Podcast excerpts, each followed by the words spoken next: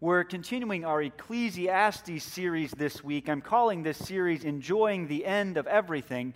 And it does feel sometimes like we're at the end of everything, like we're in the end times when everything is just going crazy around us. But the world has often felt that way. And, and the Bible, and the book of Ecclesiastes that we're working through in particular, speaks to us and gives us wisdom for, for weird times like the time that we're in. And today we're going to read from Ecclesiastes chapter 4. And this text is going to show us some of the, the real grittiness of life, but also how we as believers can, can live, can move forward, can thrive even in the midst of some of life's challenges. So let's read God's word. We'll read Ecclesiastes chapter 4 from verse 1 to verse 12. Again, I looked and saw all the oppression that was taking place under the sun. I saw the tears of the oppressed, and they have no comforter. Power was on the side of their oppressors, and they have no comforter. And I declared that the dead who had already died are happier than the living who are still alive. But better than both is he who has not yet been, who has not seen the evil that is done under the sun. And I saw that all labor and all achievement spring from man's envy of his neighbor. This too is meaningless, a chasing after the wind. The fool folds his hands and ruins himself. Better one handful with tranquility than two handfuls with toil and chasing after the wind. Again, I saw something meaningless under the sun. There was a man all alone. He had neither son nor brother. There was no end to his toil, yet his eyes were not content with his wealth. For whom am I toiling? He asked. And why am I depriving myself of enjoyment? This too is meaningless, a miserable business. Two are better than one because they have a good return for their work. If one falls down, his friend can help him up. But pity the man who falls and has no one to help him up. Also, if two lie down together, they will keep warm. But how can one keep warm alone? Though one may be overpowered, two can defend themselves. A cord of three strands is not quickly broken. This is the word of the Lord for us today. As we begin to walk through this text, we're going to talk first about isolation. Social researchers, they gathered a group of people once and, and they just sent them out into a grassy area to play a game of catch. They gave them a ball and said, just get in a circle and just throw it around. Catch it, throw it around, catch it, throw it around, have a good time. And so these people, they all went out into this kind of grassy area, this field, and they were laughing and talking and just having fun playing catch. But, but the strangeness, the, the twist in this, the reason that it was a research project, is that one of the people, and we'll call him Adam for the purposes of this conversation, well, one of the people had, hadn't been in on the secret. And the secret was this the researchers had gone to everybody else and said, Don't throw Adam the ball, don't throw it to him. Have fun, pretend he's part of the group, throw it around, but never, ever let him touch the ball.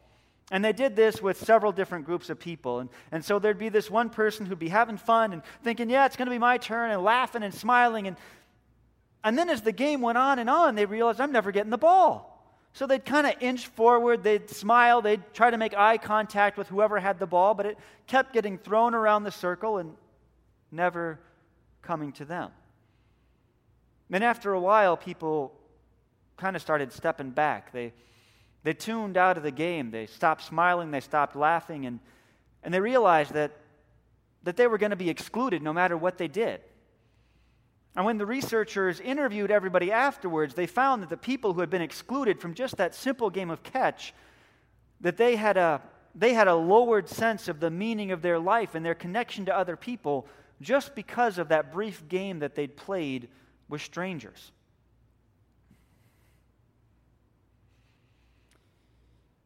In the first in the first several verses of our text for today, Ecclesiastes gives us a window into what it means to be isolated.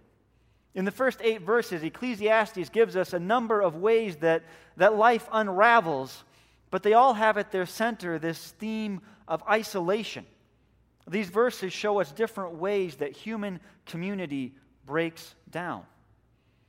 And first, Ecclesiastes talks about oppression And it gives us this image of people who are being oppressed, who are being ground down, who have been stepped on as others make their way up to the top of the ladder. And, and Ecclesiastes tells us that the oppressed have no comforter and no power. And then Ecclesiastes talks about envy. And it talks about how, how some of us are, are envious of our neighbors and we, we always want more, and so we're always working and striving and toiling and we're going after more and more and more, but, but we can't get there. And then it gives us another symptom of envy, and it goes the opposite direction and, and talks about people who, who know what they want, but they know they can't get it. And so, so they just sit back and they let their envy consume them as they, as they sit back and watch life go by. And then Ecclesiastes talks to us about selfishness. And it tells us the story of a rich man who accumulated more and more wealth and got more and more possessions and worked and worked and worked and got to the top of the corporate ladder and achieved all his dreams. And, and then he looks around one day and he realizes he has no family, he has no friends, he has no connection. For all that he's acquired, his life is still empty. And verse 8 tells us that that rich man concludes this too is meaningless, a miserable business. Whether you're poor and oppressed, or you're somewhere in the middle and you're envious, or you're at the top and you're, and you're self centered and lonely, isolation is a significant feature of human existence. Think of life as a game, and, and all of us can think of times that we thought we were part of the game, but then we realize that, that we've been excluded. That no matter what, we, we aren't going to be able to participate like the people around us. And, and so we walk away isolated and lonely. Our country has experienced a, a wave, a, a boiling over of cultural and social frustration. George Floyd's death a few weeks ago, and, and all the aftermath of that, that is too much to get into for right now, but, but all the aftermath of that has highlighted how much, how much in our own nation, our own culture, how much we're isolated. And we have hard questions that are getting asked. Who's, who's the oppressor? What is the history of our nation? Who, who's to blame? Who's in the wrong and who's in the right? And I know that all of us have opinions, and even in our church, we have a wide range of opinions on those questions. But I think we can all agree that, that oppression is wrong. And we can all agree that this is a difficult season in our nation. And, and we can agree that people continue to wrong each other in awful, terrible ways and, and that it should not be there. And yet, and yet, oppression continues to run wild in our world. And in the last few months, too, this, this pandemic has brought us to, to ways of being isolated that we never anticipated. It's been hard. It is hard. It will continue to be hard. It's been hard not to gather for birthdays and graduations and weddings. It's been awful not to be able to gather as we normally would for funerals, to, to say goodbye to our loved ones with our family and friends. We miss gathering in worship. There are so many ways that our human communities are, are unraveling these days, and it is hard and it hurts. Isolation. Isolation hurts. It, it un ravels us. And as Ecclesiastes goes on, it, it gives us the antidote to isolation. And the antidote that it gives us is community. Oppression, envy, selfishness, all of these break down community and lead to isolation, but they find their cure in human connection. The first eight verses of Ecclesiastes 4 are really negative, but then the text makes a turn in verse 9, and, and the tone changes. After listing all these ways that human community goes wrong, it begins to speak of all the benefits that human community brings. I'm going to read verses 9 to 12 again so that those words are fresh in our minds. So, here again, God's word. Two are better than one because they have a good return for their work. If one falls down, his friend can help him up. But pity the man who falls and has no one to help him up. Also, if two lie down together, they will keep warm. But how can one keep warm alone?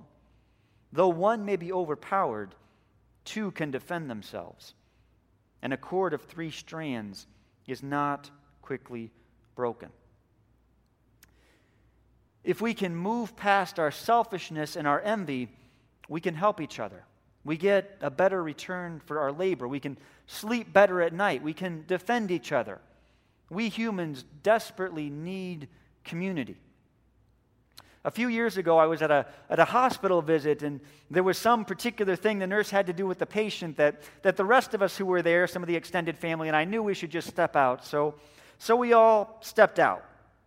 And we were standing in the hallway, and I was talking to someone who was quite a few decades older than me, part of the extended family. And, and we got to talking about his life story. And, and he just shared his whole life story there as we were in the hallway, in brief. But he talked about how he'd been married, oh, 50 some years, and and he and his wife had gotten married pretty young, and they had some things to work through, but it really had been a wonderful journey together. And, and as they grew together, all the different strands of their lives the emotional, the mental, the physical, the spiritual, the social all of that just got woven together more and more. And then the kids came along and, and they added their strands to that mix. And, and over the years, some health struggles, some good times, some bad times, moving to some different homes, getting some different jobs, all of those different pieces, all of those different strands had come together and woven into this wonderful tapestry. And, and this man shared with me as we were standing in that hospital hallway that, that what a gift that was. What a gift to be able to look around and look back and see all the ways that his life had been woven together with family and friends. And, and what a beautiful picture all of that had made. What a, what a wonderful tapestry that would be if he could hang it on his living room wall. It was, it was amazing. It's been a wonderful ride, and it's a wonderful picture, he told me. And when human community works right, when things work right. That's what it's like. When human community works well, we're all, we're all woven together. And this tapestry emerges where we take care of each other, where the poor and the needy are not neglected, where the weak are not taken advantage or looked down upon, where, where everyone has enough, where, where even those who are wealthy share with others, and where no one is alone. And we we all know that that's what we need to be as human beings, that we need to be in community. We need to help up those who have fallen. We need to, we need to care for each other. We, we need to watch out for each other.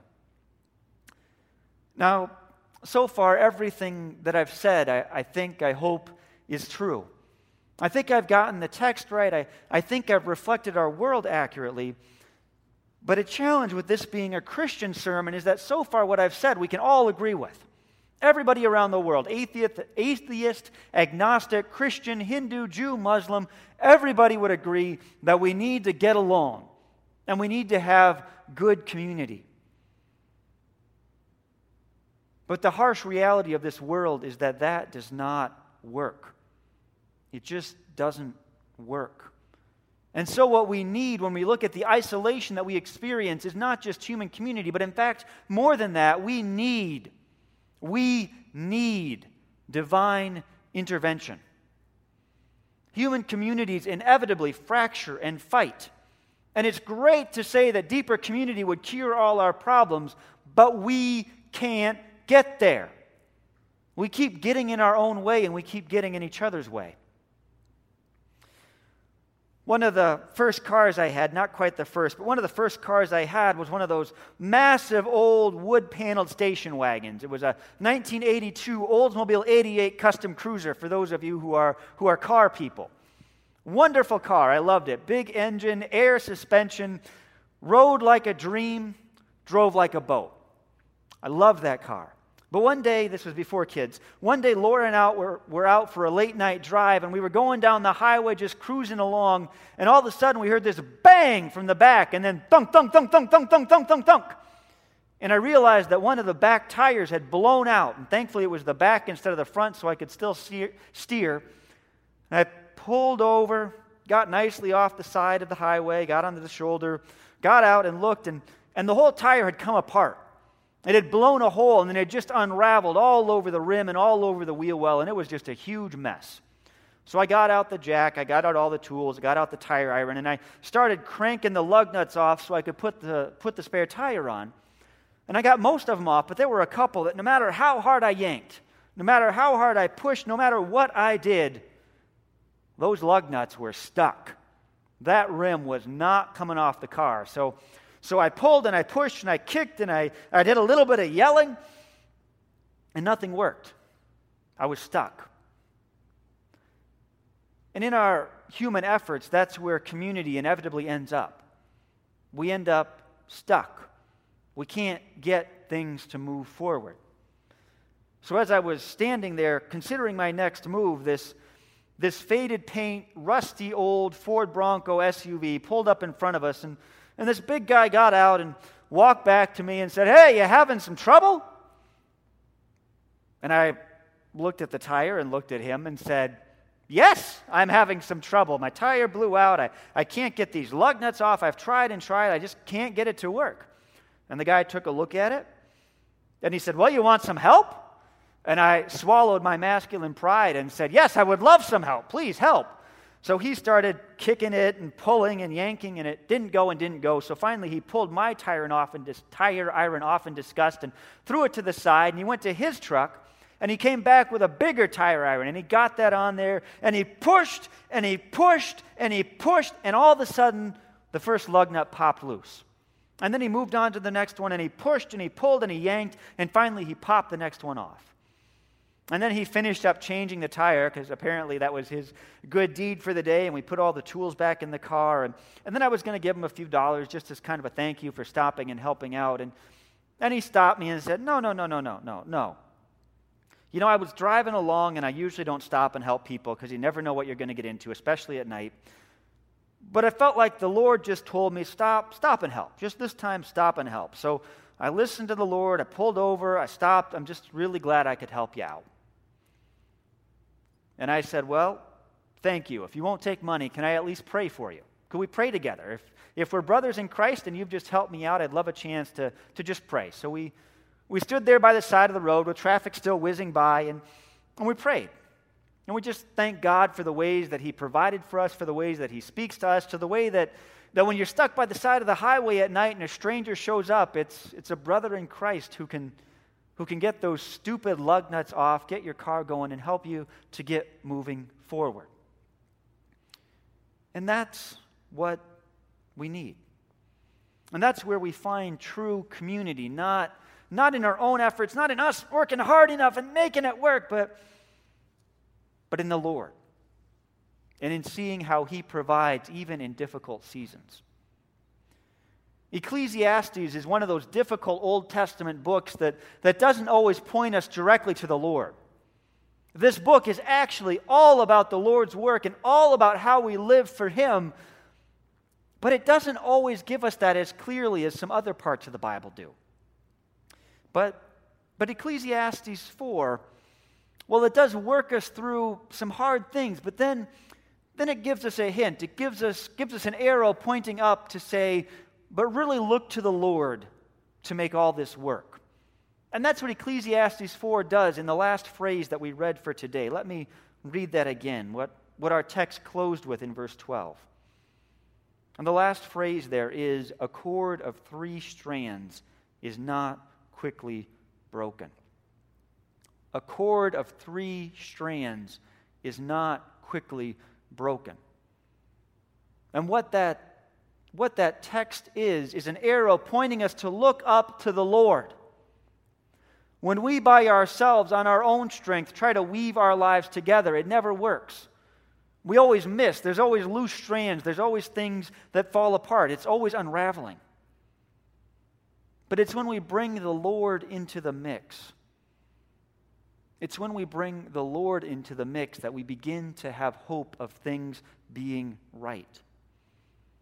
The real answer to oppression and envy and selfishness in our world and in our lives is not just that we all get along. That's not going to work.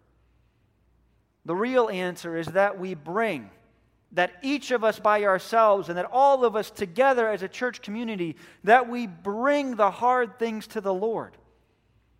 That we bring the ways that we've experienced oppression or been oppressors to the Lord that we bring our envy to the Lord, that we bring, that we bring our selfishness And if we're not selfish, but other people are, then we need to bring our envy about them. We bring all that to the Lord. And we go to Him, and as much as possible, we go to Him together and we ask the Lord to get us unstuck, to help us get moving again.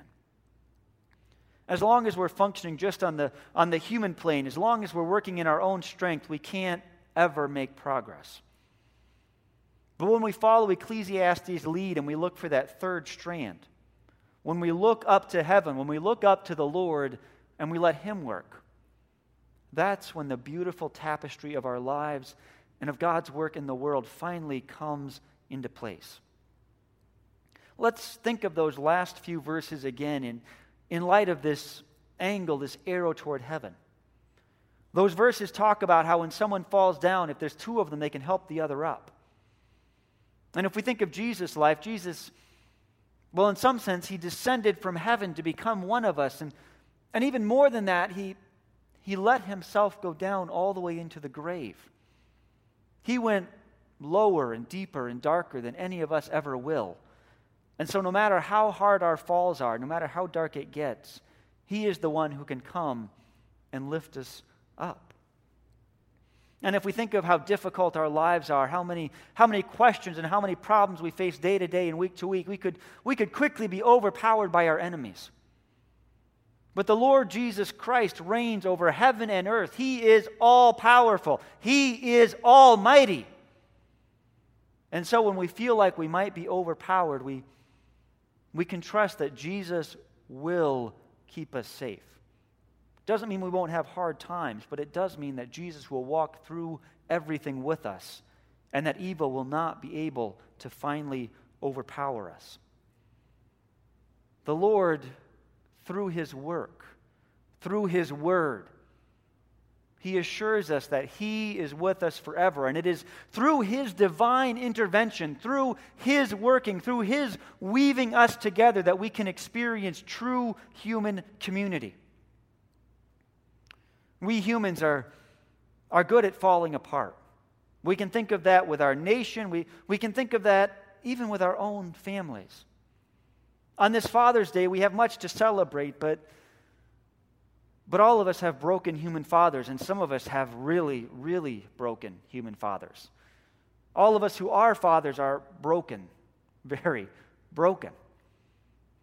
But on this Father's Day, we can celebrate that our Heavenly Father, that our Heavenly Father in Jesus Christ allowed Himself to be broken for us. And that in Him, in Him, we can find healing and hope and wholeness honestly, we're all in a strange ball game in all kinds of ways these days. And, and I could spend a lot more time than I spent tonight talking about all the ways that life is confusing and disorienting and hard these days. We might feel like we're in this game and we're just left out and we're not quite sure how to respond. We might feel like we don't even know what the game is anymore, but it sure seems weird. But as believers, we have a certain hope that the game that we see is not the end of the story. We know, we trust, we believe that the Lord is playing a deeper and longer game, and He's invited us into it. And He is, through His work, weaving all of us, weaving all of our lives into a beautiful tapestry. When we are stuck, when we don't know what's next, well, sometimes when we don't know what's next, the Lord is just getting started. When we're looking at a mess in front of us and thinking, what are we going to do next? Well, well, maybe the Lord's about to show up or about to send someone to make sense of the whole thing for us. Wherever you are feeling isolated these days, bring those places to the Lord. If you are groaning because of oppression or, or envy or loneliness or whatever trouble in your life, bring those groans to the Lord. And you know, we don't get to see the whole picture all the time. Often in our lives, along the way, we don't see how God can possibly weave these things into a beautiful tapestry. But looking back, Looking back, we can often see the Lord's hand at work. And looking forward, we know because we have God's promise that He is at work in all things for His glory and for our good. And above all else, we have the promise that the Lord is with us, and that when we walk to, with Him together, when He is that third strand binding our human community together, then we have God's sure and certain promise that nothing, nothing in this life or the next, nothing at all will ever be able to separate us from the love of God for us in Jesus Christ. So, for all of us as individuals, for us as a church community, let's, let's come together in that. Let's see how the Lord is weaving things together. Let's see how the Lord is getting us unstuck. Let us look to His grace and let us praise Him for His love that will never let us go. Let's pray.